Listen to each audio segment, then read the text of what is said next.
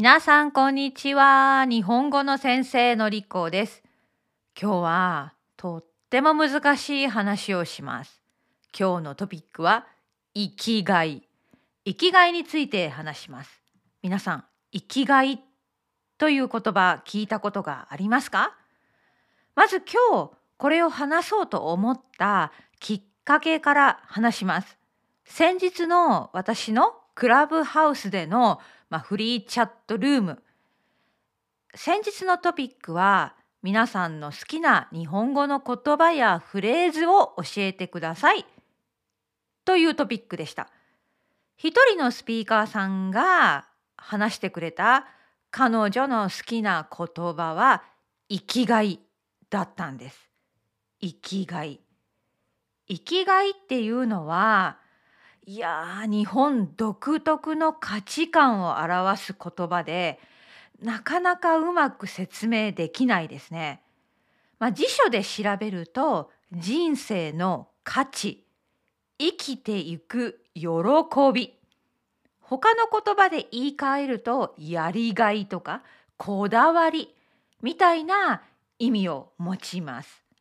そして生きがいを感じる。という言い方もあるんです。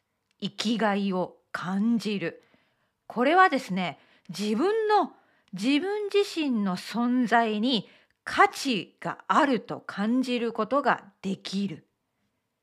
そして何か大切なものがあってそれがあるから自分は生きていけるそう思うことこれが生きがいを感じる難しいよね 難しい。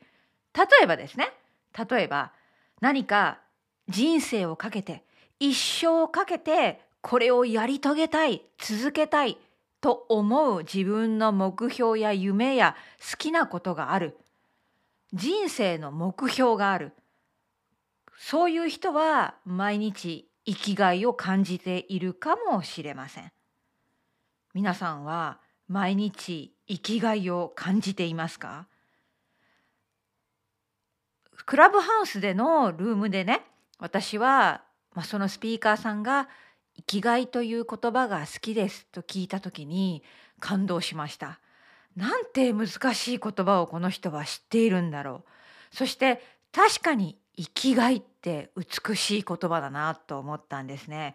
日本語らしい言葉だと思います。私は今の生活特にこのポッドキャストをやっていろいろな人と出会って世界中の人に私のポッドキャストが役に立ちます。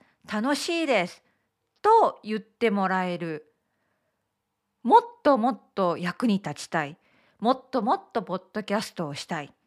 そして教えること。日本語を教えること。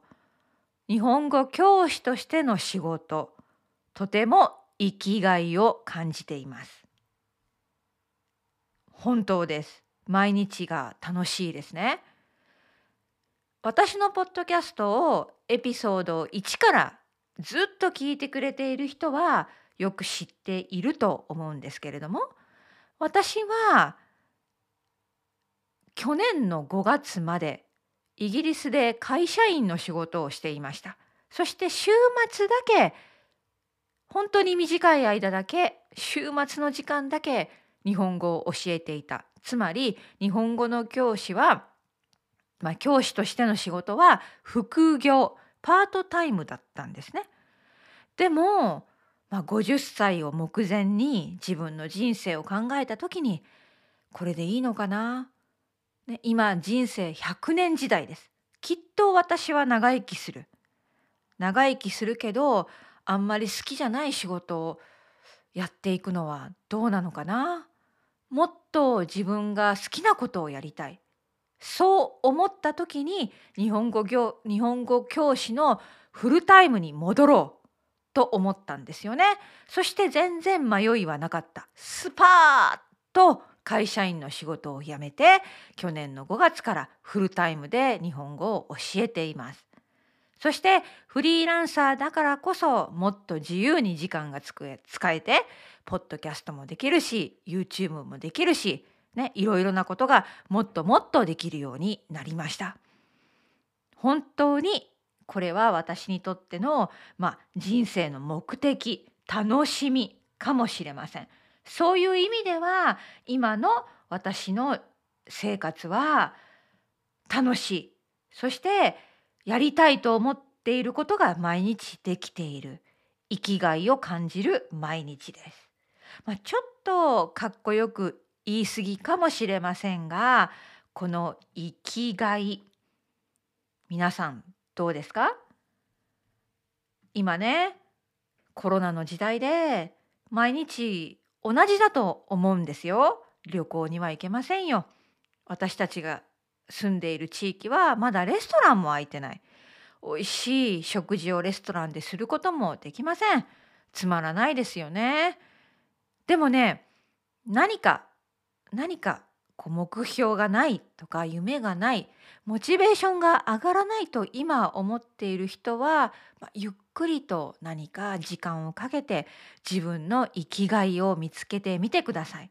何か人生の目標一生をかけてこれをやりたい続けたいと思うような目標や夢や好きなことが皆さんも見つかるといいですね。応援しています。